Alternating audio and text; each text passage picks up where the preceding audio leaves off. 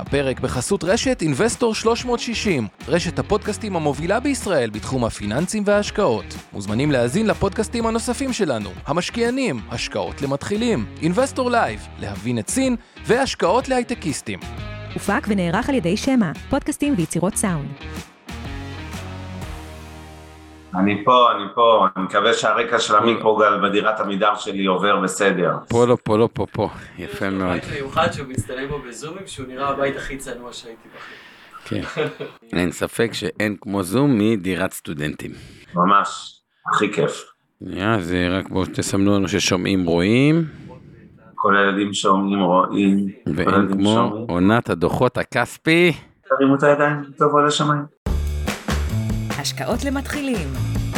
אבנר סטפאק ועומר רבינוביץ' עוזרים לכם בצעדים הראשונים בעולם ההשקעות.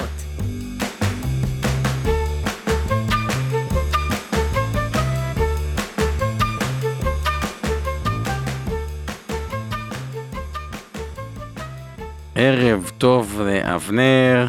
ערב טוב, עומר, מה קורה? אתה יודע מה אני אוהב בעונת הדוחות הכספיים שהיא קורית? ספר לי. מכניס שפיות. כלומר, בסוף, אתה יודע, כולם פועלים, אין מה לעשות. העולם פועל גם הרבה מרגש, בכלל, במערכות יחסים, בהשקעות, בקניית נכס להשקעה, בהרבה דברים. ועונת הדוחות היא, היא מציאות באיזשהו מקום. גם שם יש כל מיני הערכות, מה יקרה, מידע צופה פני עתיד, אבל יש, יש מספרים. ותמיד אומר, זה מכניס היגיון בשיגעון, וזה מעולה, ומה שנעשה היום, זה ננסה לדייק פחות על רגש, אלא יותר על המציאות העסקית, איך היא, של החברות אוקיי. הגדולות. סבבה, אנחנו נדבר על זה. נסכם את עונת הדוחות, היא אומנם נגמרת רשמית מחר, ואתם מבינים שבבורסה בתל אביב, אגב בכל העולם, כשיש דדליין הגשת דוחות, במקרה של תל אביב כאמור 31 למאי, נכון לרגע זה בערך 85% מהחברות פרסמו, אבל בוא נגיד בכנות, בהכללה, שוב תמיד יש יוצא דופן, החברות הטובות כבר פרסמו. מי שלא פרסם נכון לערב זה, יממה לפני הדדליין, זה בדרך כלל כאלה שאיך אומרים, ישמחו להיות בשיטפון של היום האחרון ושאף עיתונאי לא ישים לב בטעות לדוח הגרוע שהם פרסמו. אז שוב, יש גם חריגים, אבל בהכללה אה, הדוחות של החברות, מרבית החברות הטובות כבר מאחורינו. נכון, כמו שבישראל אה, אני- הכל בשבוע האחרון, גם חלק מהחברות הטובות זה שבוע של עשרה ימים אחרונים, כאילו לא, ישראל, שבוע כן, אבל אה, בוא, יממה האחרונה זה כבר פחות. כן, שמואל, אנחנו פרסמנו את הדוח של מיטב, אה, בגלל שעשינו הנפקת זכויות, אז פרסמנו כבר לפני אה, בערך שבוע נדמה לי, או עשרה ימים, תמצית דוחות, ואתמול או שלשום את הדוח המלא. אה, אנחנו גייסנו כסף בבורסה בדיוק לפני כמה ימים, וזהו, ירד הכיתוב, אין לנו בעיה. אז רגע לפני שנתחיל אנחנו נודה לשיר פלדמן האלופה שכרגיל עושה לנו את התמלול בלייב, כל מי שרוצה לצפות בתמלול בכתוביות מוזמן ללחוץ close captions ולראות את התמלול בלייב וכל אחד אחר שיאזין או יצפה בנו. תודה לאורן ברסקי, עמי רביב ואור חלמיש מהצוות של אינבסטור 360 על כל התכנים, על המצגת שעוד רגע נעלה.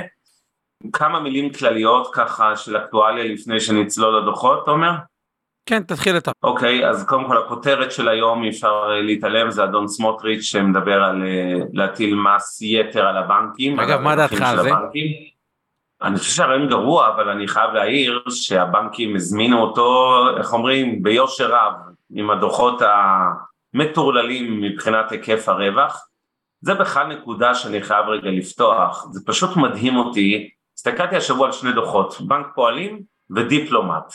דיפלומט המושמצת הזאת שכל השנה מדברים על יוקר המחיה ובחודש האחרון בכלל מתאבדים עליה ומסבירים רק אני מציע, אה, אבנר, שתסביר מה הדיפלומט עושה למי שלא מכיר, אוקיי, כי לא דיפלומט היא יבואנית של רבים מהמותגים שכולנו צורכים בחיינו משמפוים וסבונים ומיליון דברים ומזון וכולי. והיא בעצם יבואנית ומפיצה לסופרים ולרשתות הקמעונאות. וזו חברה משפחתית ותיקה שהנפיקה לפני אה, שלוש שנים בערך, לא זוכר, בבורסה בתל אביב. אני זוכר שאמרתי לעצמי איזה טעות הם עושים שהם מנפיקים. הדבר האחרון שהם רוצים זה שכל עם ישראל יראה את הדוחות של החברה הזאת, כי כל כמה שנים יש פה מחאה על יוקר מחיה והם יחטפו. ואז אני מסתכל בדוח רבעון ראשון של אותה דיפלומט. ההכנסות גדלו, הרווח הגולמי גדל, אבל הרווח הנקי בשורה התחתונה ירד, ואין שם, אתה אומר, אוקיי, בטח הם אה, מתחכמים, כי הם אה, אולי משרים משכורות עתק, אז זה לא חוכמה, הם הורידו את הרווח, ממש לא, זה לא הסיפור. ובסופו של דבר, עם כל יוקר המחיה ועם כל התייקרות המחירים, אתה רואה שבסוף הדוח שלהם הוא בסדר, הוא לא גרוע, הוא לא מצוין, אבל לא רואים שם איזה חזירות או השתוללות. מה שווי הרווח שלהם? הם הרוויחו איזה 20 מיליון שקל מסכנים ברבעון, כמות הזמן שהשקיעו בהם במדיה בחודש האחרון בלהשמיץ אותם ולהסביר כמה שהם אה, הקפיצו את המחירים פה זה, זה אין לתאר, באמת זה היה הזיה והנה אני אשתף, אתם יודעים אני אשתף את הדוח, במקרה הכינותי מראש כמו שאומרים, דוח דיפלומט, אני רוצה להראות לכם אותו, הוא שווה התעכבות, הנה הוא על המסך, שימו לב ההכנסות, עכשיו צריך לזכור שרבעון פה הוא קצת מטעה כי יש תמיד את העניין של פסח שהוא זז לאורך משנה לשנה בין אה, מרץ לאפריל וכולי או אפילו בתוך אפריל זה משפיע כי אה, וכולי. אבל אני אומר בסוף בסוף בסוף. חברה הזו סיימה את שנת 22 עם הכנסות של שלושה מיליארד רווח גולמי 614 ורווח נקי צנוע יחסית 75 מיליון שקל אוקיי? זה בסך הכל משהו כמו שני, שני, פחות משני אחוזים וחצי מהמחזור. וזה תחום כזה, אין מה לעשות, זה לא תחום שמרוויחים הון עתק. כשאנחנו מסתכלים על הרבעון הראשון של השנה, אז הרווח הוא בקצב נקרא לזה דומה שנתי, למרות ששוב, אמרתי יש עניין של עונתיות, אבל נגיד הרוויחו 20 מיליון נקי 76 שנה שעברה, מול 21 ברבעון הזה.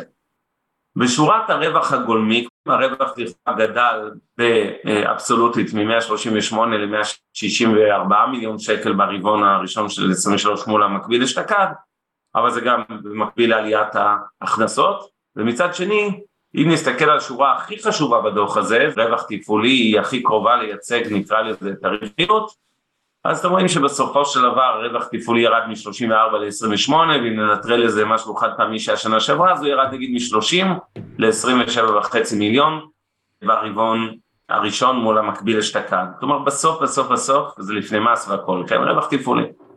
בסוף כשאנחנו מסתכלים על הנתונים האלה, איך אומרים, כל הפוליטיקאים שעלו עליהם, וגם קצת תקשורת, אבל הרבה מאוד גם פוליטיקאים, כל סיפורי הקרטלים והמונופולים, בואו חבר'ה, יוקר המחיה לא מתחבא בדוחות של דיפלומט.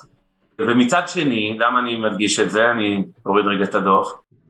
כי מצד שני, מתעלמים מהדוחות, מהרווחים המפלצתיים של הבנקים, אין לי מילה אחרת לתאר, שבינינו הכוחם התחרותי הוא מטורף, בנק לא אמור לעשות בשנה 100 לקיומו פלוס מינוס 21 אחוז תשואה להון, זה לא מספר שאיזשהו עסק כמעט בשום תחום לא אמור לייצר, אוקיי? זה לא נורמלי. ממה זה נובע? מהעובדה שאתם משאירים כסף בעו"ש עם אפס ריבית, או משקיעים בפקדונות בריביות עלובות אל מול אלטרנטיבות השקעה אחרות, אוקיי? ובסוף, כשמסתכלים על הרווחים האדירים, קצב של באמת, פועלים תשעה מיליארד שקל לשנה נקי אחרי מס, כן, הקצב של הרבעון הראשון מכפיל בארבע. קחו את כל המערכת הזו, בקיצור תעשה השנה מעל, לא יודע, באזור ה-30 פלוס מינוס מיליארד שקל, אם לא ישתנה משהו נקי לשנה. אגב, רק שתבין את המספר שאבנר אמר. תחלקו את זה, מה זה? רק כדי להבין את זה עוד פעם. אתה אומר, הרווח של פועלים קצב של 8, 9, לא משנה, גם 8 מיליארד שקל. כן. 8 מיליארד שקל או שני מיליארד שקל. 21 אחוז על 45 מיליארד הון זה מעל 9 מיליארד, לא בסדר. 2 מיליארד שקל לרבעון זה פי 100 מהרווח של דיפלומט. בדיוק, עכשיו, וזה בנק אחד, לא מערכת, אוקיי? זאת אומרת 30 מיליארד שקל רווח. אין לי מילים לתאר את חוסר הפרופורציה בין העיסוק הציבורי, התקשורתי, הפוליטי, בדוחות של אותם דיפלומטים מסכנים, או אנג'ל המאפיות, לא ששם שם זה היה עם הסיפור שכן, עם הלחם, שתבינו, כולם מפסידים מלייצר לחם בישראל, כן? אגב, גם תנובה ושטראוס על כל המוצרים בפיקוח, שכל פעם הם נאלצים לעלות ויש נוסחה מוסכמת, אבל איכשהו הממשלה חוגגת עליהם, זה מדהים כמה פופוליזם יש בדברים הקטנים של החיים, הקוטג', העגבניה, הדיפלומט הזה, וכמה התעלמות מוחלטת יש מהדברים שבאמת יוקר מחיה מטורף, אנחנו, כל משפחה פה תורמת חצי מכונית בשנה לבנקים, זה פשוט פסיכי, תסתכלו על המספרים, עכשיו זה מתחבר למה אנחנו כל כך מדברים בחיוב על מניות הבנקים, אוקיי, כל השנים האחרונות הם שומעים את הפודקאסט אבל בדיוק בגלל זה, מה זה? זה הרגע לאזהרת סיכון. כן, כבר אני אגיד לאזהרת הסיכון, if you can't beat them join them, או בסדר, יש לכם שתי אופציות, או להסתכל על הרווחים האלה מהצד, או לפחות להשקיע בזה, זה הצל של בנקים או מניות וכולי, שוב זה לא ייעוץ או המלצה, עוד, עוד רגע נגיד את כל האזהרה, אבל אני אומר, אלוהים שישמור, זה, זה כאילו, אני אומר, מי זה הלקוח המטומטם של בנק? שמצד אחד הוא לא מחזיק את המניה של הבנק, אבל הוא מחזיק שם כסף בעו"ש באפס עגול, במניה הוא יקבל לא 20% לשנה, 12% לשנה, נניח, אוקיי? כי זה התשואה להון הנורמלית יותר, עכשיו נגיד שזה חריג וזה ירד. אז הכותרת הזו של סמוטריץ' היום, תראו, זה שצריך, אה, אה, גם רשות התחרות אה, מנסה לטפל עכשיו במערכת הבנקאית, זה שהם נקרא לזה הגזימו, שלא לומר השתינו מהמקפצה, הם הביאו לעצמם את ההצעות חוק. זו הוצאת חוק מסוכנת ופופוליסטית בעיניי, יש פתרונות אחרים. לדוגמה, לטפל, אפרופו גם בחקיקה, בכל נושא העו"ש, לא ייתכן שהריביות עולות כל הזמן והם בשיטת מצליח מחזיקים לקוחות עם אפס. אני אתן דוגמה מהבית, אשתי, הבוקר, גיליתי שיש לה 60 אלף שקלים באיזה חשבון בנק, ששכחתי מקיומו, שלה, ולא אגיד איזה בנק, באפס עגול, זה שוכב בעו"ש, אמרתי לפחות תקני, זה קרן כספית, משהו שתעשי איזה חמישה אחוז לשנה, וזה בדיוק הנקודה, שבאמת הציבור הישראלי זה פשוט מטורף, ההתייחסות שלו לכל הסיפור הזה והאדישות לרווחי הבנקים אל מול העיסוק האובססיבי בכל דבר אחר. אני אוסיף פה התייחסות לדברים שכותב לנו אמיר כרמי בצ'אט. הוא שואל אותי למה אני חושב שזה רעיון גרוע, אז קודם כל אני, אני נגד התערבות ממשלתית בשוק החופשי בצורה של מיסוי, אני כן חושב שיש זמנים שזה נכון שמדינה תתערב בשוק כשהוא יוצא מנורמליות, אני לא חושב שהממשלה צריכה לעמוד מהצד ולתת לחגיגות מוקצנות להימשך, זה פשוט לא הפתרון הנכון. אם היה צורך בגלל היבטים תקציביים נניח חלילה להעלות את מס החברות בישראל כי לא יודע מדינה במשבר נוראי והמצב של הסקטור העסקי טוב אז, אז זה בעיניי פתרון לגיטימי שפוליטיקאים יעשו אבל כשמדובר על לעשות מס על סקטור ספציפי זה לא הפתרון, אני, הפתרון יותר נוגע, כן. אני לא מסכים, אני, אני חושב שהפתרון יכול להיות אחד מהשתיים, או שעל עו"ש יהיה איזושהי ריבית, 3% מינימום, 2% מינימום, שזה פתרון, הוא יותר מיטיב עם האוכלוסייה כן, כן, החזקה. אני מסכים. או שלהגיד את הדבר, גם מיסוי יתר על הבנקים, שבסך הכל, אם אנחנו מסתכלים על הבנקים, בארצות הברית, על 250, על כמה אזרחים יש בארצות הברית, תושבים יותר, כיוון ה... 330 מיליון, 330 מיליון, 330 מיליון, לחלק, יש למעלה מ-4,000 בנקים. בישראל, בצדק מסוים, אוקיי, אפשר לטעון, שהמדינה רוצה לשמור על הבנקים, זה מונע תחרות, זה מונע הרבה דברים.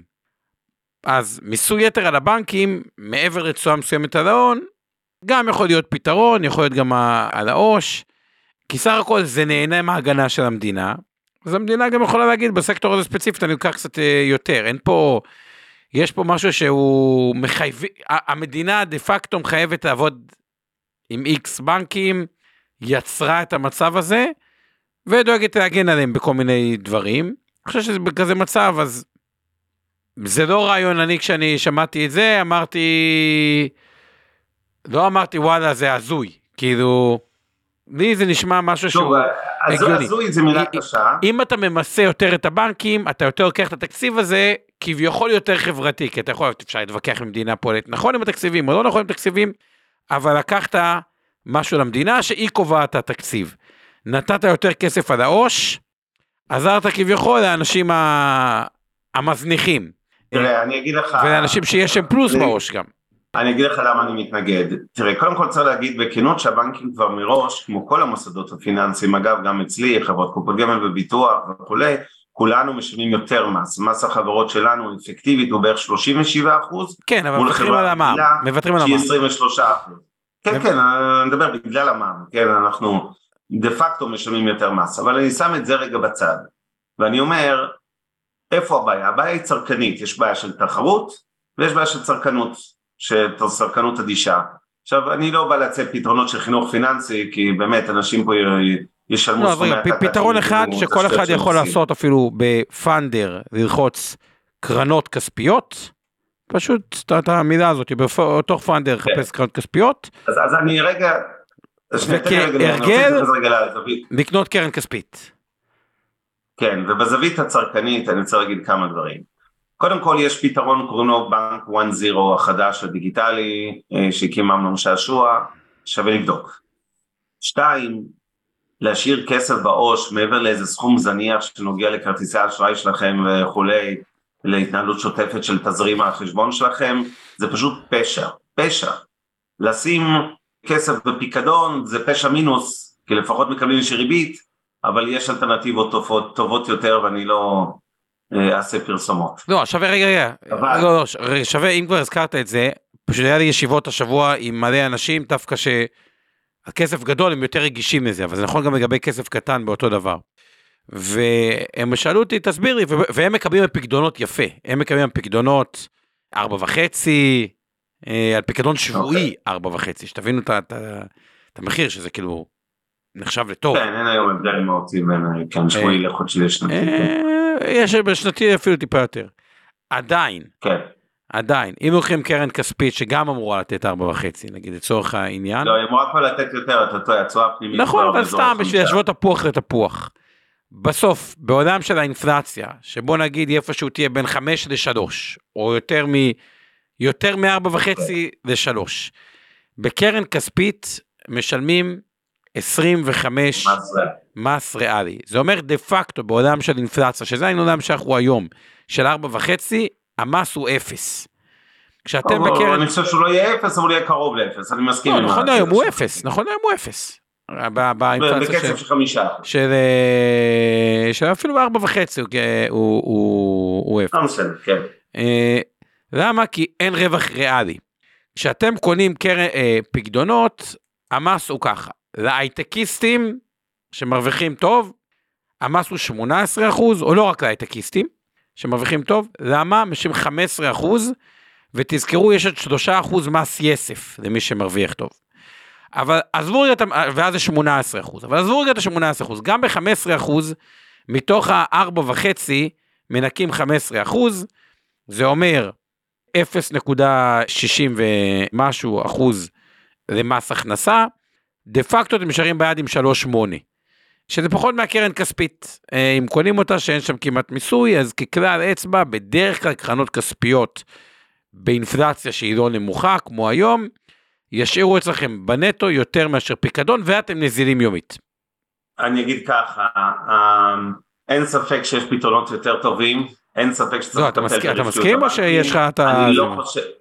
כן, כן, ברור, בסדר, אבל בוא, אני השחקן הכי גדול בישראל בכספיות, אז אתה מבין שאני לא יכול אה, יותר להתייחס לזה. אני, זה המקום בכלל להזכיר את הערת האזהרה השבועית שלנו, ומיד נצלול לדוחות הכספיים, לשם מה התכנסנו, נסגור פינה עם הבנקים, כי נתחיל מהם, וזה טיפונת פינת מכפילים, אבל אני אגיד ככה, כל מה שעושים הערב אינו ייעוץ השקעות ולא תחליף ייעוץ השקעות המותאם לצרכי ונכסי כל אדם מידי יועץ השקעות מוסמך, זה לא המלצה לביצוע פעולה השקעה כלשהי, בטח לא ספציפית לרכישת יחידות וקרנות אה, נאמנות אה, כספיות או אחרות, רכישה על בסיס תשקיף בתוקף בלבד, אם אנחנו מזכירים פה מניות ובוודאי שנזכיר מניות כי אנחנו היום מסכמים את עונת הדוחות של אה, הבורסה בתל אביב, אז צאו מנקודת הנחה שכל המניות שאנחנו מזכירים הערב במשדר נמצאות אה, אי שם בתיקי הלקוחות ותיקי השקעות וקרנות הנאמנות של אינבסטור 360 ובוודאי בתיקי השקעות קרנות הנאמנות קופות הגמל הפנסיה השתלמות של מיטב ולכן יש לנו אינטרס כשאנחנו מזכירים את אותם ניירות. להוציא פה כל מיני רעיונות שאחרי זה נתייחס אליהם בהמשך, אה, ככל שתראה זמן בצ'אט לגבי הבנקים, אבל אה, וגם שאלה מעניינת עם כל הרווחים האדירים האלה למה הבנקים המניות לא אה, מזנקות לשמיים, נגיע גם לזה, ברשותכם אני רוצה להתחיל מפינת המכפילים. אוקיי, אז מה שיש לנו כאן להגיד, סך הכל שנת 23, כמו שניתן לראות, כמעט למעט ישראל בכל עולם נראית שנה לא רעה בכלל למשקיעים במניות, בחמישה חודשים עשיתם של... מעל 30 אחוז רווח בנסדק, כמעט עשרה אחוז ב-S&P 500, 15 אחוז בגרמניה, 13 אחוז בצרפת, שלושה אחוז קטנים בהודו, 19 אחוזים ביפן, זוכרים? עשינו מסע ליפן, והפסדים איפה? בעיקר בתל אביב, בערך חמישה אחוז בתל אביב 90 ה-SME, עד 35 ירד באחוז, וגם בסין ירידה קלה של אה, קרוב לשני אחוזים. למה הבורסה שלנו כל כך גרועה השנה ביחס לאלטרנטיבות? ארבעה בינואר 23 רמז, מאז שהתחיל כל בלאגן הרפורמה. כן, אבל זה לא רק, אבל ישראל היא גם, הבורסה הישראלית נותנת קצת לנדל"ן, שנדל"ן באופן כללי בעולם תפקד טוב וזה, אבל... יש לה גם הייטק, לא, לא במשקלו במשק, אבל גם הייטק, ובוא נסדק היה אמור להקרין לחיוב, זה לא קרה, אז בסופו של דבר, כרגע אנחנו אה, בפיגור, אבל בוא נצלול ברשותך ישר, אני רוצה לדלג עכשיו, אין שום דרמה בשוק האג"ח וכולי, אני רוצה להגיע לבאמת דוחות הבנקים. אז אתם רואים פה... אז רגע, אה, רק אני, לטובת השומעים, כן. בוא, בוא ניתן רגע אה, סקירה. מה שרואים פה, זה, קודם כל בוא נדבר על המכפילים של הבנקים. הקצב רווחים שלהם, הוא מייצג סדר גודל של מכפיל 6. מכפיל 6, אני מזכיר, מכפיל 5 זה 20 אחוז לשנה, מכפיל 6, אם ניקח 100 ונחלק ב-6, נקבל 17 אחוז קצב רווחים, בהנחה שהמכפיל הון היה 1.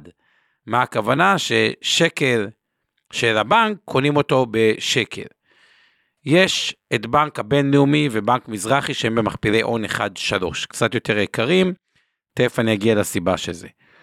כל שאר הבנקים, שזה דיסקונט, ירושלים, לאומי, ופועלים, נסחרים גם מתחת להון העצמי. זאת אומרת, גם לא קונים שקל של הבנק בשקל, אלא קונים אותו איפשהו. 88. 80 ובנק ירושלים 75 אגורות אבל נגיד הוא בנק קטן אז אני מוציא אותו מהמשחק. לאומי ופועלים נסחרים בערך ב-88 אחוז על ההון העצמי זאת אומרת לא רק שאתם מקבלים שהבנקים האלה עושים נניח 16 אחוז על ההון העצמי ברבעון הראשון עשו יותר אבל נניח אני רגע מתייחס לאיזושהי הנחה שזה אולי יחזור לאיזה נורמליות חלקית השנה, אז ב-16% שהם עושים על ההון, אבל אתם קונים את ההון הזה לא בשקל אלא ב-88 אגורות, אז מבחינתכם זו תשואה של בערך 18% אפקטיבית על ההשקעה שלכם.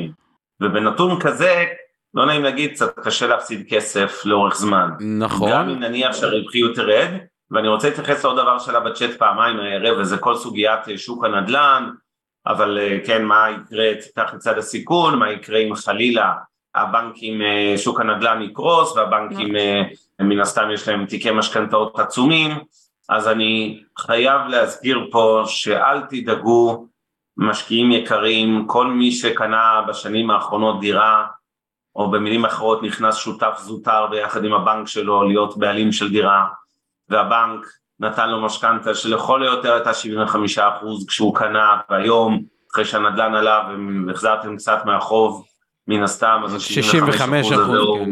65 ואולי רק 55. הממוצע אגב לדעתי פרסמו בבנק הפועלים, לדעתי הוא 50 אחוז, אבל אני אסתכל אה, לוודא את הנתון. ואני אגיד כבר, בנק ישראל פרסם נתון מאוד מאוד מטריד, שלראשונה אני חושב בהיסטוריה, אני יכול להגיד בוודאות ב-20 שנים האחרונות, מעל חצי מהמשכנתאות בישראל מוגדרות היום משכנתאות בסיכון, תבינו את המספר הזה, איך מוגדרת משכנתה בסיכון, שמעל 50% מהאוכלוסייה בישראל שלקחה משכנתה היא בקבוצת סיכון, מי שמחזיר מעל 30% מהנטו שלו כל חודש למשכנתה, אוקיי? זה יותר מחצי מנוטלי המשכנתאות, זה נתון אבל... מאוד מטריד ברמה האזרחית, החברתית, הכלכלית. אבל למה, למה, שתבינו. הוא לא מטריד שנייה, שנייה כבר אני אסיים, הוא לא מטריד אותי בכלל בהקשר של דוחות הבנקים. תהיו בטוחים שגם אם יהיה משבר וגם מחירי הדירות ירדו ב-25%, בסדר?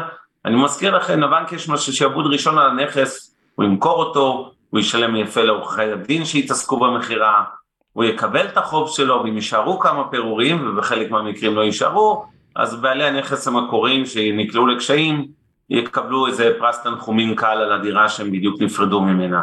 הבנקים לא יפשטו רגל בגלל שוק הנדל"ן, אם יש פוטנציאל לנזק כלכלי לבנקים הוא נמצא יותר בצד הקבלנים, האשראי לקבלנים ויזמים, מאשר בצד המשכנתאות, וגם שם צריך בכנות, עם כל זה שהשוק הזה התנפח, א', הם הקטינו מאוד חשיפות, או הפסיקו להגדיל נקרא לזה, אבל גם הקטינו, ובסופו של דבר הבנקים מוגנים גם מתרחישים יחסית אגרסיביים שליליים לגבי שוק הנדל"ן, ברור שיכול להיות אם יהיה ממש קריסה טוטאלית, 50% של מחירים, שאפילו אני כפסימי על מחירי הדירות לא חושב שנגיע עד לשם, אז כן, אז כנראה וזה, ואם זה יקרה מהר, כי זה לא, זה גם עניין של לאורך כמה שנים זה קורה, אז באמת הבנקים עלולים להיקרא לאיזושהי בעיה, ועדיין לא יפשטו רגל חלילה, לא לדאוג. זהו, בקיצור. אגב, אני לא מסכים עם אבנר. מה שהוא כן. אמר, לדעתי, זה לא שזה לא בעייתי, זה טוב לבנק. כי מה בעצם הבנק עושה? להביא משכנתה חדשה, צריך לגייס לקוח, צריך מישהו שיקנה. כשלקוח מתקשה, ונגיד לבנק לא מעלה לו אפילו את הריבית, הוא בא, יצאתי לצדיק, עלינו, אותה ריבית, אני רק דוחה לך אותה. מה בעצם הוא עשה? לבנק זה לא טוב שפורעים את המשכנתה מהר. טוב לו שזה יהיה יותר איטי. עכשיו, זה אומר שמה שיקרה, יפרסו את המשכנתה יותר, וזה מבטיח את הרווחיות לזמן יותר ארוך, אפילו בלי צורך להנפיק משכנתאות חדשות. ואין מה, כאילו, כשבנקים בארץ נותנים רק משכנתאות שפיצר, שזה אומר אינטרסט אונלי, לא קרן וריבית, אלא לא רק ריבית, אלא קרן וריבית, בהגדרה, כל מי שרכש דירות בעבר, המחירים עלו והוא אמר, הביטחון של הבנק עוד יותר עלה. זה אומר שבמצב כזה, משתלם לבנק כל דחיות הריבית. זה פשוט אומר שהוא ירוויח יותר, לא, ברור. כי התיק הזה הוא יותר. אנחנו עושים את המבצעים לבנק- האלה של התחשבות. לבנק זה טוב. הוא צריך לקוחות שקשה להם, וחלק הוא יוצא צדיק. עכשיו, כל מי שלקח לאחרונה, זה בדרך כלל אנשים מאוד חזקים, כי מי שלוקח בריביות האלה, זה הציבור החזק. והוא גם בדרך כלל לקח את זה לא ב-75% מימון, אלא בפחות, אז זה גם טוב לבנק, הוא לקח את זה עוד יותר ארוך. עכשיו יש להם עוד, זה, אם הריבית נשארת גבוהה, הבנקים מדפיסים כסף. אם הריבית יורדת, מה שקורה בדרך כלל, אנשים לא אוהבים להישאר עם משכנתה לכל החיים. ואז, מה שקורה, כשפורעים את המשכנתה והריבית יורדת, יש קנסות. וזה מוקדם. וואחד קנס. מה זה הקנס הזה? נגיד לקחתם קלץ בחמישה אחוזים, ל-30 שנה, ואחרי 10 שנים החלטתם לפרוע אותה. ועכשיו הריבית על קלץ ל-20 שנה היא רק 4 אחוזים. הבנק לוקח לכם אחוז על כל שנה עכשיו, אחוז כפול 20 שנה, ואומר לכם, תשמעו, 20 אחוז מסכום ההלוואה זה קנס. עוד פעם, אחוז לשנה כפול 20 שנה של משכנתה זה קנס. איפה ראיתי את זה? הייתה לי לקוחה שמכרה מלון, אוקיי? והיה לה הלוואה ארוכה יחסית, לא בריבית כזו זולה, צמודה. ואומר לי, תשמע, אומר, יכול להיות שלוקחים לי עכשיו קנס של איזה 400 אלף שקל, 500 אלף שקל, אולי כבר שווה לי להישאר. עכשיו עשינו חישוב, לא היה שווה לה להישאר, כי זו הלוואה שהייתה גם יקרה, ופשוט יש פה עוד מקור בירידת ריבית, שזה נקרא קנסות, שכאילו לא משנה לאן כן. זזים. אבל אמיר צודק, אה, סליחה אומר אמיר בצ'אט שהוא גם יועץ משכנתאות- אמיר קאמי צודק בזה שבגלל האופן שהנוסחה של בנק ישראל לקנסות פירעון מוקדם, שהריבית יורדת, כמו שהלקוחה שלך בצדק אמרת לה שלא משתלם לה להישאר שם למרות הקנס, זה נכון ברוב המקרים שהחיסכון ברוטו אה, מירידת הריבית במשכנתה עולה על הקנס הזה. אז אמנם הקנס יכול להיות חלק גדול מאותו חיסכון, אבל עדיין משתלם בדרך כלל בירידת ריבית למחזר. אני רוצה פשוט לנעול את ה... אנחנו מגזימים עם המשכנתה, אני רק אתייחס נכון. לשתיים שלוש ברשותך הערות אחרונות ומהצ'אט ו... ונחזור לדוחות כספיים ואת הבנקים הבנתם הם תפסו בצדק חלק מרכזי במשדר הערב אבל אה, לא לדאוג להם הם מרוויחים מעולה. אז, אז רק אני, אז, אז רגע, אני אסכם את זה במספר הבא, תזכרו. בנק פועלים, רבעון ראשון 2022, הכנסות מריבית 3.4 מיליארד. בנק פועלים, הכנסות מרבעון ראשון 2023, לא עלייה של 20 אחוז, לא עלייה של 50 אחוז, 7.5 מיליארד, יותר עלייה של 122 אחוז ברבעון. עכשיו, 7.5 מיליארד שקל, זה השווי שוק של כל בתי ההשקעות בישראל ביחד. אפילו, זה יותר, כאילו, יותר. אתה- צודק, כאילו, כאילו, כן, כאילו, זה זה. צנוע. עכשיו, צריך להגיד, יש צרכנים חכמים. כלומר, לא כולם פריירים, ואכן הוצאות הריבית עלו מ-687 ל-300, ל-3 מיליארד 485. אבל כשמסתכלים בסוף על המרווח, הריבית נטו, היא עלתה מ-2.7 מיליארד ל-4 מיליארד, כלומר עוד 1.3 מיליארד שקל, שזה הרבה. יאללה. אז אה, הערות צרות מפה מהצ'אט, אני אגיד ככה, אה, לג'ונס אין בישראל איגוח ומכירת משכנתאות, כמעט שאין, יש בשוליים, אבל זה לא, אין את הבעיה הזו שהייתה ב-2008 במשבר הפיננסי האמריקאי, שבהם הבנקים נתקעו עם כל מיני איגוחי משכנתאות וכולי, השוק הזה לשמחתנו בישראל פחות נפוץ. להערה של אמיר, אה, יועץ המשכנתאות, הוא אומר, עשיתי חישוב שעם דירה ממוצעת ככה בערים המעניינות, גדרה, רחוב ונתניה וכולי, פתח תקווה, נגיד שלושה מיליון שקל, ונגיד קונה מביא מיליון הון עצמי, לוקח שני מיליון, הוא צריך להעביר 12 אלף שקלים נטו לחודש. עכשיו תבינו מה זה 12 אלף שקל, השכר לעשירון העליון, כדי להיכנס אליו אתם צריכים כ-25 אלף שקל, זה הכל, כן, נטו לזוג לחודש. זאת אומרת, גם מישהו בקו של העשירון העליון, שקנה דירה בשלושה מיליון, לא בשבעה מיליון או איזה פנטהאוס בתל אביב, מחזיר חצי, חצי מהמשכורת של העשירון העליון, 12 אלף שקלים, כמעט חצי מהמשכורת שלו, בשביל להחזיר משכנתה.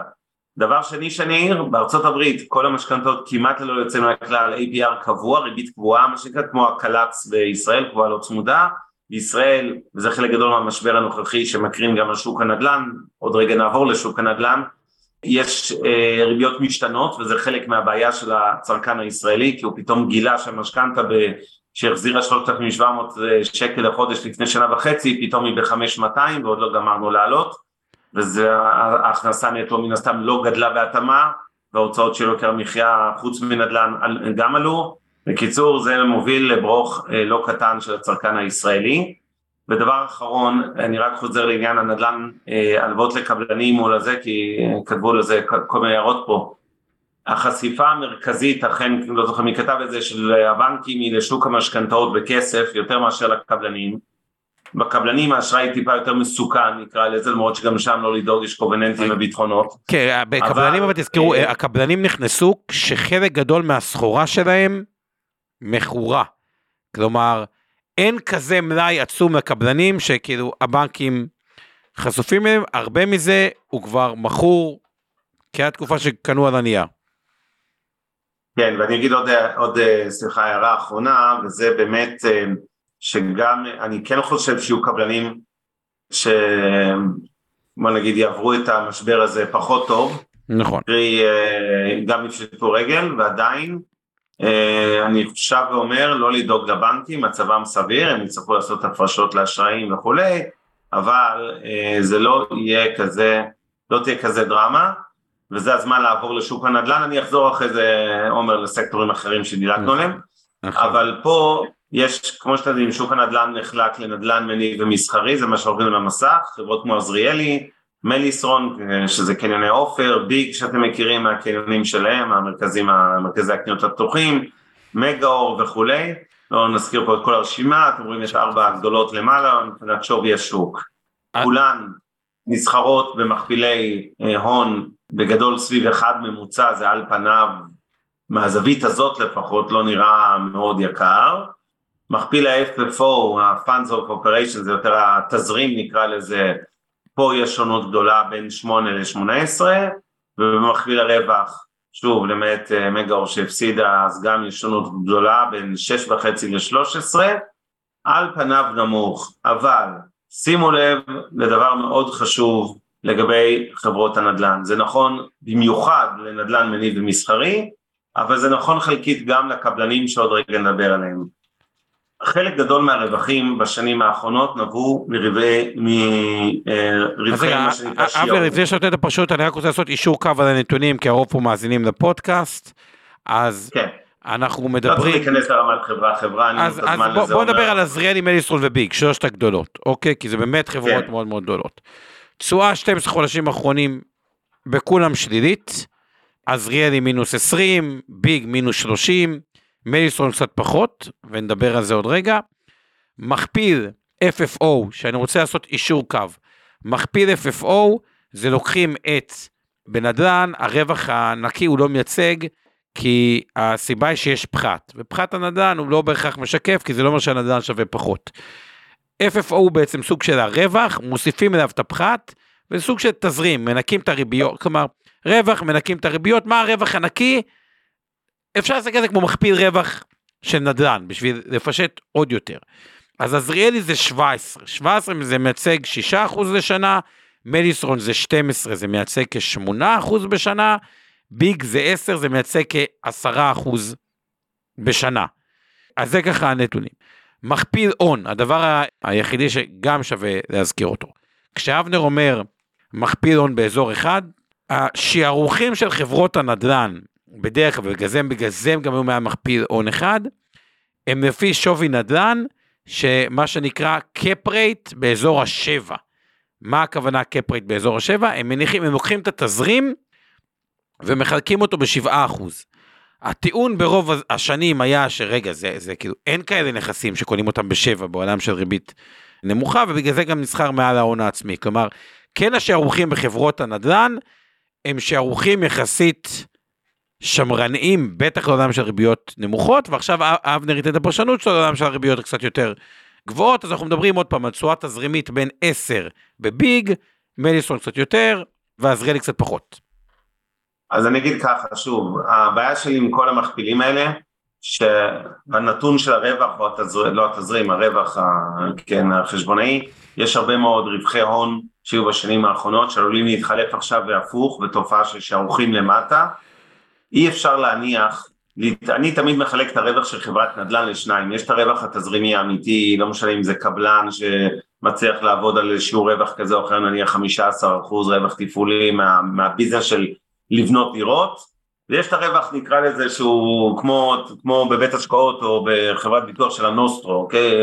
מהטרנד היה עליית דירות, אז uh, אתה מחזיק מלאי בכל רגע נתון של דירות לא מכורות, או של קרקעות, או של לא יודע מה, אז עלה. זה לא, אני לא יכול לשים את אותו מכפיל נקרא לזה על שני החלקים האלה, החלק הראשון זה הרווח היותר מייצג האמיתי, הוא צריך לקבל מכפיל גבוה, והחלק השני אי אפשר לבנות על זה שתמיד אה, נכסים רק יעלו ולשים על זה גם מכפילי רווח אה, משמעותיים.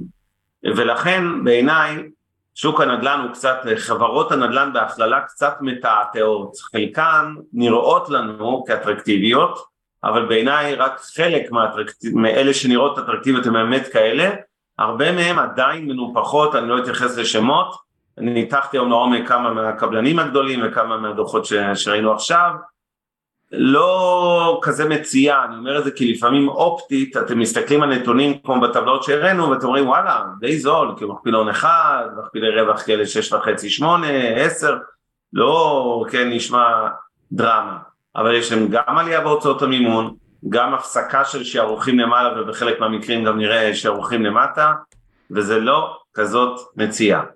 אוקיי. אני רוצה להמשיך איתכם בנדל"ן מניב קלאסי, לא, זה הנדל"ן, דווקא זה יותר ה... אני רק קלאסי נדבר עכשיו על כל המשרדים. אז רק, אני דווקא רוצה לעשות הפרדה מסוימת בין עזריאלי ומדיסרון וביג.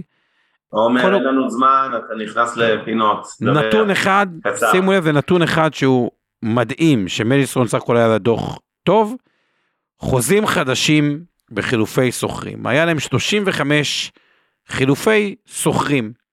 6,000 אה, מטר, אמנם זה אה, לא המון, אבל הגידול הריאלי בדמי השכירות, כלומר הגידול מעל האינפלציה, כשסוחר חדש נכנס, היה פלוס 18 אחוז. זה המון. זה מראה שלפחות ברמת הקניונים במדינת ישראל, כאילו אתה לא מחליף בפלוס 18 אחוז, וגם מי שחידש את השכירות עלה לו 8 אחוזים. עוד נתון אחד שמראה קצת על החוזקה של עדיין הצריכה הישראלית, למרות כאילו מצפים, הריביות יעלו בהמשך. אגב, שיעור התפוסה הוא 98 אחוז, לפחות במליסרון. עוד נתון אחד שהוא מעניין, זה הפדיונות. והפדיונות במליסרון, כלומר פדיונות זה כמה הקנייה, בחודשים מינואר עד אפריל 2023, עלו בחמישה אחוז. שזה גם עוד לא רואים במספרים עד כדי כך את הפגיעה, אני כן צופה שהריביות ישפיעו, הם פשוט לא ירדו המון, אבל אני חושב ששוק הנדל"ן בארץ באופן יחסי באזור הזה של הקניונים הוא, הוא כן נדל"ן איכותי, בוא נמשיך הלאה לנדל"ן מניב. אוקיי, אז uh, נעבור לנדל"ן המניב הקלאסי, חברות כמו אמות, מבנה, איירפורט סיטי, גביה, מלון יחץ, אישרס וחו"ל, קצת ריטים שיש לנו כמו ריט אחד וסלע נדל"ן. כל החברות האלה, אם תסתכלו, בדרך כלל הטור הכי רלוונטי למי שצופה בנו זה הטור של מכפיל FFO, שהוא נע בין 8 במקרה קיצון ולא מייצג, בוא נגיד בטווח הנורמלי שלו רובם בין 10 ל-13, אוקיי? מה שתחלקו 100 חלקי 10 או 100 חלקי 13, אז תשואות של בין 7 ל-10 אחוז לכאורה בצורה התזרימית. היום סדר נדל"ן היא הזולה ב-7, והגב ים, נדל"ן קצת יותר איכותי, עדיין אה, מתחמים אה, שנחשבים חזקים מאוד, באזור ה-13. כן. עכשיו החברות האלה, צריך להגיד עוד דבר, שהחברות האלה חטפו פחות, כמו שאתם רואים פה בטבלה, מי שמסתכל על התשואה 12 חודשים וגם התשואה השנה של החברות הקניונים למיניהם, אז הקניונים חטפו יותר מאשר המשרדים. לא, במדיסון היא לא חטפה הרבה, מדיסון היא אחת הסיבות, מדיסון גם היה דוח מצוין, הם גם, זה מדיסון, בסדר, לא, זאת נכון. המיקרו של אחד, אני מדבר רגע בהשוואה ענפית, והנדל"ן המניב חטף קצת פחות, אבל אני כן אגיד ככה, מכפיל FFO אין את הבעיה שאמרתי קודם, כי זה ה-Funds From Operation, זה כאילו התזרים, אז אין את השערוכים האלה שמשפיעים על, ה, כן, על התזרים, על ה, שמשפיעים על המכפילים. פה המכפילים נראים יותר סבירים, אבל צריך להגיד בכנות, יש בהחלט סכנה, סיכון עסקי נקרא לזה, לשוק הזה של הנדל"ן המניב, וחלקית גם לקניונים, לקניונים זה בגלל ההאטה במשק של תחומי הקמעונאות, ראינו את הדוחות עוד רגע נגיע כל הקסטרואים ופוקסים וכולי, שמאכלסים קניונים מצבם פחות טוב, ורשב זה כותב לנו איפה הספדים שכולם כן, הספידו כולל אני, קניונים כן, בארץ לדעתי זה מוצר שהוא underestimate, אנשים מבינים עד כמה זה מוצר, לא בונים קניונים חדשים הרבה. יכול להיות, יכול להיות, ונדבר יכול להיות שאני הגזמתי קצת בלהספיד אותם אז בקורונה, אבל הם יספגו עכשיו בגלל האטה במשק של רשתות הקמעונאות והמשרדים סופגים בגלל בעיקר האטה של ההייטק וזה יכול להיות נזק משמעותי לאותן חברות משרדים שחלק גדול מהלקוחות, בעיקר לקוחות השמנת שמשלמים את הסכומים היותר גדולים לשכירות זה בהחלט מגזר ההייטק. וצריך להביא בחשבון שהמשבר גם העולמי וגם הנקודתי שלנו בהייטק פה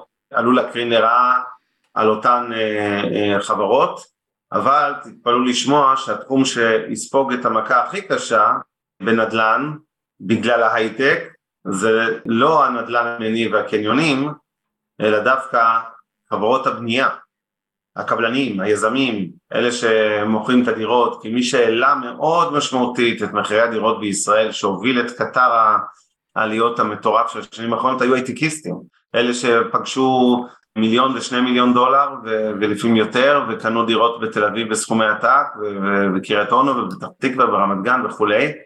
כל הדברים האלה החגיגה הזו כבר נגמרה. אני לא אזכיר שמות אבל ראיתי הבוקר קבלן שמצא דרך יצירתית אה, הוא לא ברשימה פה אבל מצא דרך יצירתית להתמודד עם המשבר בשוק הנדל"ן המתהווה. אתם יודעים שמכירות של דירות ירדו בכ-60 אחוזים וזה עושה רושם רק הולך ומחמיר אז היום אחד הקבלנים פרסם פטנט שהוא עשה בדיקה בקרקעות שהוא קנה במחירים קצת מופקעים והוא גילה שיש זיהום נוראי והוא דורש לבטל את המכרז שהוא זכה לפני לא יודע שנה או שנתיים. זה באמת היה, חייב להגיד, עבודה יצירתית, צריך לפרגן לו על זה, לא חושב שזה יצליח אבל לפחות אה, אה, ניסיון יפה. נקנו פה קרקעות צריך להגיד במחירים מוגזמים כחלק מאותה בועת נדל"ן שאנחנו חיים בתוכה ובועת הנדל"ן הזאת אה, עוד לא התפוצצה, היא בהתחלת הפיצוץ, אני חושב שכבר אפקטיבית מחירי דירות ירדו בחמישה-שישה אחוז כשלוקחים את כל, הם לא, הם לא מורידים את המחיר straight, הם מתחילים לתת לך דירה בקומה שלושים במחיר של קומה ראשונה, נשלם לך חצי שנה את המשכנתא, נחסוך לך הצמדה למדד המחירים למדד תשומות הבנייה, כל מיני פטנטים ופטנטים שונים, בסוף זה גם יגיע למחיר ממש. אבל הוא כבר בירידה, בטח כשמנטרלים את מחיר למשתכן ומחיר להנחה. ואגב, לאה, מחיר למשתכן לשאלתך, שם דווקא באופן פרדוקסלי יש פחות סכנה להפסדים של הקבלנים, זה יותר אה, נקרא לזה בוקס, עסקה סגורה כזאת, זאת אומרת שהם תומכרה יותר נקרא לזה נכון, עם רווח יותר צנוע אולי לעומת אה, בנייה חופשית בשוק, ולא קרקעות שנקנו עכשיו במיליארדים בכל מיני מקומות משדה דוב ועד אה, תל השומר וכל מיני אזורים אחרים. ברור שיהיה לזה אימפקט לשוק היד השנייה, אה, ג'ונס, אין סיכוי שלא. אה, בסוף זה הכל מקרין, זה לא שני שווקים באמת נפרדים. אגב, שוק היד השנייה, שוק היד השנייה, הוא אפילו האימפקט עליו יהיה עוד יותר קשה, למה? שוק היד הראשונה, באים הקבלנים ואומרים לך, שמע, עכשיו הריבית יקרה, אבל עזוב, תביא לי 10 אחוז, תביא לי 15 אחוז, תביא לי קצת ותשבור את הראש בעוד שנתיים, שלוש, שזה יהיה מוכן. אה, הריבית עד אז תראה, צריך גם להביא מעט הון עצמי, ומי שעוד קצת אופטימי זה יכול אה, לשחק. יד שנייה צריך להביא את כל הכסף עכשיו, במשכנתאות עכשיו. וזה קשוח לרוב האנשים. כן. עכשיו רגע, מילה אחת רגע לגבי, אני רוצה לעשות את האינפוט שלי לגבי המגורים ולגבי המשרדים, אז תסיים קודם ואז אני רוצה לא, להוסיף. לא, דבר, דבר, אנחנו קצרים בזמן. יפה, אז לגבי המשרדים, יש פה עוד בעיה אחת, שהתחלות הבנייה במשרדים, בגלל העיוות של המשכנתאות, שזה גם כל הריב בעיריות, מה כל הנושא של עכשיו שבאה הממשלה ורוצה לקחת את הארנונה מהערים החזקות לטובת מגורים בערים החלשות. שהערים החזקות, או לכל הערים בעצם, היה אינסנטיב לבנות נדל"ן עסקי, מסחרי, משרדים, קניונים, כל פורמט של נדל"ן מסחרי, כי שם הארנונה הגבוהה. הערים החזקות פשוט ניצלו את זה יותר uh, טוב, ואז מקבלים עיוותים, נגיד בבת ים אין הרבה משרדים, בתל אביב יש הרבה משרדים, תל אביב עשירה, בת ים ענייה. Uh, לצורך ה... אולי פישוט יתר על המידה, אבל זה. ה... הסיפור. מי שהתחיל כבר את הבנייה, צריך לסיים את הבנייה. ויש עוד הרבה היצע, ולכן זה סקטור שהמכפילים אה, נמוכים, אבל יתחילו מלחמות. סתם לדוגמה, מול המשרדים אצלנו, אנחנו חושבים בבית הגיש רבד, זה נוח יהודה מוזס, שזה מאוד קרוב לעזריאלי. נבנה עזריאלי הספירלה. אני בטוח שזה יהיה מוכן, וזה נדל"ן מאוד מאוד איכותי. הם צריכים לאכלס אותו, הם יסגרו דילים עם אנשים שיבואו, כי זה בניין חדש, הוא מקום טוב, הם יצליחו, הם ייתנו הנחות, הם אה, אה, יפגעו. אבל, וזה הבעיה, ורואים את זה בנכסים ובניין, עם הפרויקט שם ב-HSBC בניו יורק, שיוצר להם בעיה. מי שעוזבים אותו, אני חושב שגם אתם מיטב עוזבים... אה, נשארים בבני ברק, אבל כן. עוברים למגדל חזק, שפיתו נכון. אתכם, מחיר טוב, מטר, נתאים לכם, נשפץ לכם, מה שאתם רוצים, רק תבואו. הבניין שעוזבים אותו, הוא כבר לא בניין חדש, אוקיי? הוא דורש התאמה לסוחר מסוים, ולא תהיה בעיה מאוד מאוד אה, קשה. והארנונה היא מאוד גבוהה, ואז יכול להיווצר מצב של הנחות, לא תגידו מ-120 אה, שקל למטר, או מ-200 אה, שקל למטר, או מ-70 שקל למטר, ירידה של 10 אחוז. יהיו מצבים שבהם חברות יחכו, יחכו, יחכו, קצת מזכיר את שוק היד השנייה, אתה אומר, אני אחכה עד שיגיע, עד שיגיע, עד שיגיע, אבל בריבית גבוהה יגידו, טוב, רק קחו את זה ממני גם בעשרה שקלים, ב-20 שקלים, ב-30 שקלים, העיקר לא שלהם את הדמי ניהול וארנונה. סתם להבין, דמי ניהול בתל אביב, נגיד ניקוח 20 שקל למטר, ארנונה זה 30 שקל למטר לדעתי, זה אומר 50 שקל למטר, כשהבניין עומד ריק, זה המון. ובגלל זה, זה חברות שיש בהן איזשהו אה, ריסק מסוים, ובאופן כללי אני אגיד את דעתי לפחות נכון לעכשיו, כשיש בנק שהוא מתחת, כאילו, מה זה ריבית גבוהה? ריבית גבוהה זה אנחנו שותים כסף מהנדל"ן לטובת המממנים, הבנקים. זה בעצם ריבית גבוהה. והצד המנצח פה הוא יותר המממנים ופחות הנדל"ניסטים. ועוד נקודה אחת, חברות לא פושטות רגל על זה שהנכסים שווים פחות מההתחייבויות, חברות פושטות רגל בגלל שתזרימית הם פשטו רגל. וכשחברה היא נמצאת במצב פחות טוב, וחנן מור זה דוגמה, אוקיי? גם אם יש לו עודף משמעותי, בין הנכסים לה, אה, אה, להתחייבויות, כשהוא יבוא למחזר אג"ח, אז, וניקח את האג"ח, הוא צריך להחליף חוב זול, שכשהמצב הטוב היה, זה היה במצב טוב, וחוב יקר. וזה עוד פעם לצד המממנים, סתם אם ניקח את האג"ח של חנן מור כדוגמה, אוקיי, הוא גם ירד המון, אז חלק יראו בזה ב... בהזדמנות. הוא בתשואה טוב, זה אג"ח ממש אה, קצר, זה פחות משקף ה-9% הזה. אני אתן, אבל בגדול ריבית גבוהה מעבירה כסף מנדל"ן ל, אה, למניות, ובכל מה שקורה פה בארץ, אני חושב שספציפית נדל"ן למשרדים, פחות דווקא קניונים שהם יותר אה, מוגנים, משרדים, אני לא מרגיש עם זה הכי בנוח. ולגבי נדל"ן אה, מגורים, כנ"ל, כאילו הסנטימנט הוא כרגע לא נראה הכי טוב. טוב, יאללה בוא, מיצינו ממש אה, את האירוע הזה של הנדל"ן, לא מעניין. הלאה.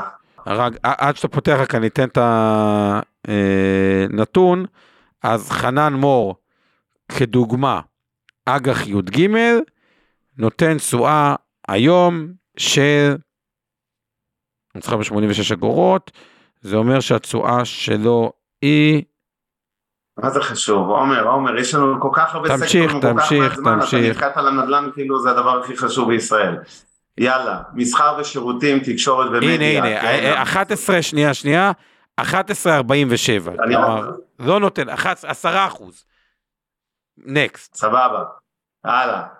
בזק, פרטנר, סלקום, ביקום, האימא של אה, בזק. אה, יש לכם, אה, כמובן התשואות היו שליליות, מכפילים יחסית. שליליות רעות, שאומר שליליות זה לא מינוס זה, זה בזק. מינוס 20 אחוז, פרטנר מינוס 40 אחוז, סלקום מינוס נכון. 22 אחוז, ביקום, שזה האימא של בזק, אה, מינוס לא, פה- 34 בכנות כל. חברה היא סיפור בפני עצמו, זה פחות אה, עניין ענפי, ראינו עלייה ב ARPU ובהרבה מאוד פרמטרים של החברות האלה, אבל צריך גם לזכור שהם חגגו בעליות לפני אה, תחילת השנה הזאת, בחלקים משנה שעברה, זה הסקטור מאוד בולט לטובה, ולכן חלק מזה זה גם היה overshoot למעלה ועכשיו overshoot למטה.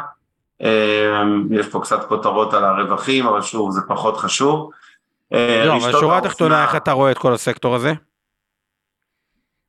אני חושב שעכשיו הוא קצת מעניין דווקא אחרי הירידות החדות האלה, אני אה, כאילו מגדיל את הסקטור הזה אה, של התקשורת. זה לא, זה לא מוצר, בוא נגיד בעיניי באיזה סיכון דרמטי של האטה ומיתון במשק הישראלי, בוא נגיד זה, זה לא תרופות, אבל זה גם לא משהו שאנשים אה, לא שם ממהרים לקצץ אה, בהוצאות נקרא לזה. אה, כל שוק האופנה שוב, גם פה יש שונות כמובן בין החברות, אבל אתם רואים שגולף, טרמינל איקס של פוקס וקסטרו, שלושתם כבר בהפסדים. מה זה הפסדים? קסטרו מינוס 60 אחוז, טרמינל איקס מינוס 65 כן. לא, אני מדבר בהפסדים בדוחות הכספיים, אתה מדבר על המניות, אני כן, מדבר על המניות הרווח, שמה כן. יש, אה, אה, כאילו, פוקס ירדה רק 33 אחוזים, כאילו, כאילו, שם זה סקטור שהוא שחוט, כי זה גם המקום שצריך להגיד, לצרכן הכי קל לקצץ בו. וחד משמעית, זה תחום תחרותי מאוד, ואני חושב שחלק מהחברות במסגרת המרוץ המטורף של החימוש וקניית רשתות ופתיחת אה, כל מיני עוד רשתות ועוד רשתות ועוד חנויות ועוד חנויות, הגיעו קצת, אה, איך אומרים, אה, הם אכלו יותר מדי לפני ההאטה הזאת, מילאו את הבטן, שתו הרבה וודקה ועכשיו אה, צריכות להקיא וזה לא מפתיע. אז בגדול החברות האלה בעיניי עוד נכונו להם תקופות קשות מאוד לדעתי בדוחות הכספיים, אני חושב שזו הולכת להיות שנה גרועה מאוד, ואם אני אאמר גם המחצית הראשונה של 24 עדיין תהיה לדעתי גרועה, למרות שזה קצת uh, הסתכלות ארוכה. Uh, התחום הזה הוא היה מאוד overrated בשווים, ו... אמרתי, הרבה פעמים שואלים אותי, אוקיי, אתה רואה תחום מסוים, אתה אומר נגיד המניות חטפו חזק, ואתם רואים פה שחטפו חזק, ואז אה, אמרתי את זה לפני שנייה על שוק התקשורת כדוגמה, שאני אומר שאני חושב שזה כבר מתחיל להיות מחירים מעניינים אה, להגדיל את השוק הזה. פה להבדיל, למרות הצניחה החופשית של עשרות אחוזים בממוצע במניות, אני לא בטוח שאנחנו קרובים כל כך לתחתית של אה, שווי השוק, פשוט בגלל הדוחות הכספיים והסנטימנט. אם נעבור לרשתות השיווק, אותם שופרסל, רמי לוי וכולי, שוב, אה, שופרסל מוטט למעלה עם מכפיל רווח כי רווח פשוט מספר קטן והשווי גדול אז זה 130 לכאורה.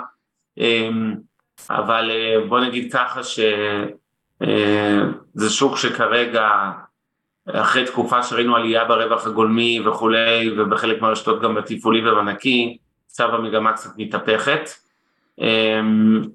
ושוב מציאה זה בטח לא, זה לא מחירים סופר יקרים, אתם רואים פה את המכפילים ושוב יש פה הבדל בין החברות, יש דלק את הצריכה שבכלל זה אלקטרוניקה וכולי, ויש מקסטוק שאתם מכירים, שפרסמה דוח מפתיע לטובה אגב יחסית, אה, זה לא ענף קל, כנראה שהם יודעים לנהל את העסק שלהם, אה, טיב טעם ויקטורי מכפילים יותר נמוכים אבל נראים בסדר, שוב זה כזה, אתם יודעים בהמלצות של אנליסטים יש שלוש קטגוריות בדרך כלל, buy, hold ו sell, אוקיי? sell זה חריג, רוב ההמלצות של אנליסטים זה בין buy ל strong buy אפילו קנייה חזקה והול זה כזה החזק, זה כאילו מניות שאתה לא מצפה שהם יעשו איזה משהו דרמטי מעל או מתחת לתשואת השוק, הקטגוריה הזאת בעיניי של סקטור רשתות השיווק ב hold, יש לך משהו להוסיף עליהם לפני שנמשיך? כן, אני אגיד לכם את הבעיה של רשתות השיווק. כל העיניים ביוקר המחיה אליהם. עכשיו, אפרופו דיפלומט שאבנר הזכיר מקודם. כן, אז סליחה, השקף פה על המסך, כן. אז הנסטלה, תנובה, דיפלומט וזה, הם בסוף מעלים להם את המחירים. אז נכון שיש להם את המותג הפרטי שהוא קצת נותן להם כוח מיתוח, אה, מיקוח, אגב מהלך מאוד חכם שלהם שהם עשו בעבר, אבל בסוף כל העיניים עליהם, יש להם קושי לגלגל את עליית המחירים לצרכן, הם מאוד מאוד צריכים להיזהר עם זה, אף אחד לא רוצה שהכתבה במהדורה של שמונה תתחיל ממנו, אה, חברי הכנסת נורא קל להם למרות שזה ענף עם שולי רווח מצחיקים, סתם שתבינו את ההבדל. הבנקים על כל שקל הכנסה 60 שקל נשארים אה, לבנק, זה ענף עם 60 אחוז שולי רווח, בבנקים פה השולי רווח הם אה, נמוכים, הם חד ספרתיים נמוכים. אה, קשה להם לגלגל את עליות המחירים, וזה בעולם שבו הניהול הוא יחסית רזה, כלומר יוחננוף, רמי לוי, בואו, אין שם מטה כזה גדול, שאתה אומר, וואלה, אני יכול להתייעל. אני לא יודע אם ראיתם פעם, היה לי, לא משנה, אחד הסופרים גבוהים, מישהו, כוח פוטנציאלי, ראיתי פעם איך הוא מנהל את הסופר, אוקיי, וזה מחזורים גבוהים, כאילו, אתם רואים, חברות עם מחזורי עתק, וואלה, זה מעל המחסן, בחדרון, כאילו, ניהול מאוד מאוד רזה. עכשיו, אני אומר את זה כי אין המון איפה לקצץ, אז אולי בשופרסל אפשר קצת לקצץ יותר, אבל זה לא מקומות שאתה אומר, וואלה, אני עכשיו מאוד אה, יכול להוריד, ואז מקבלים בו אה, אה, ענף שהוא פשוט אה, מאוד קשוח, כן אה, לטובה להזכיר את המותג, אבל אני עדיין, אנחנו לפחות באינבסטור לא כל כך בתוך המקום הזה, זה נראה לנו מקום שהוא הוא, הוא פשוט קשוח, מדי. אוקיי, הלאה. יש לנו, כן. אנרגיה? כן, אנרגיה. טוב, זה לא חברות אנרגיה, אני התכוונתי באנרגיה, תעשה חיפושי, כל, כל הנפט, דווקא נתחיל מהאנרגיה כן. וחיפושי נפט וגז. אחלה, בוא נתחיל מהחברות הגדולות. ניומד הציעו לרכוש אותה, אז היא פחות רלוונטית, נתנה השנה 41 אחוז, עדיין יש איזה ארביטראז', אבל שימו לב לדבר המדהים. גם אחרי שהיא עלתה 41 אחוז, היא עדיין מכפיל 7. ישרמקו מכפיל 6 על הרווח, רציו מכפיל 6. נביטס 10, תמר פטרוליום 8, זה עולם של מכפילים נמוכים, כשגז הוא עדיין זול משמעותית מאשר נפט מבחינת האנרגיה, תמיד יש איזה אפסייד, לא כזה סיפור של כל חברה, אבל שהנושא של ייצוא, סך הכל לדעתי, אה, אגב, רואים גם את התשואה השנה אה, עם ניומד היא מסמנת 41 אחוז, אבל הכל חי, חי, אה, חיובי, אני שם את אנרג'יאן בצד, דלק קבוצה פלוס 20, מסרמקו 12, רציו 28, מתחילת השנה עלייה. אני חושב שמתומחר בגדול, בסדר גמור. כלומר, הוא בהחלט סקטור, כאילו בהחלט חברות שאפשר אה, להחזיק אותן, תזרים מאוד חזק, אה, ודאות, לדעתי, לגבי התזרים. גז, אני לא חושב שזה משהו שיעלם, הוא עדיין יחסית זול. אני די אוהב. אבנר? אני פחות אוהב את הסקטור דווקא, אבל uh, אני מבין שהוא צריך להיות חלק מתיקי השקעות. אני פשוט מודה, אני, יש לי בעיה בסיסית עם הסקטור, אני לא מאיזה אולטרה ירוק, אני לא אוהב את, ה, את הענף הזה, גם בגלל הזיהום, אבל גם בגלל שבסופו של דבר העתיד לא נמצא בו uh, לטווח ארוך. וכן, לפעמים נסחרים במכפילים זולים, כמו שצים נסחרה הרבה פעמים במכפילי שתיים. לא, לא, לא, לא, ההבדל הוא אדיר, זה חברות עם נכון, ודאות תזרימית הרבה יותר גבוהה, אתה לא... אה, טוב, יאללה, נקסט. כן. אה, אנרגיה מתחדשת? או שאתה רוצה ש... זה חברות התוכנה אתה רוצה. תוכנה, תוכנה, זה מה שאנחנו יאללה, שירותי מידע, אז יאללה, מטריקס, אה, פורמולה, תעשה שירותי מידע, פורמולה, חילן, וואן, מלאם. מחשוב ישיר, אמת, הייפר אה, גלובל. כן. אז קודם כל, בוא נתחיל קצת מהמכפילים. אה, מטריקס שהיא הגדולה, מכפיל רווח 13, פורמולה מערכות של קבוצה של חברות, מכפיל רווח 13, חילן מכפיל רווח 21, וואן טכנולוגיות 18, מלמטים 23, מחשוב ישיר 13, אמת ב-20, הייפר גלובל ב-12. כלומר, אנחנו מדברים פה על מכפילים שהם לא מאוד זולים. עכשיו בואו נבין מה זה בעצם, מה המהות של החברות האלה. מה בעצם מטריקס, חילן, וואן עושות. אתם שומעים מכל הסטארט-אפים האלה שיש בעולם, שמביאים את הטכנולוגיות החדשות.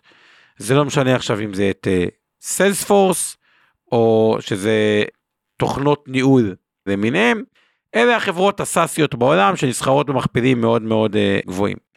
אותן חברות מתקשרות עם החברות הישראליות, שבעצם מישהו צריך להכניס את זה לתוך הממשלה, לתוך הארגונים העסקיים.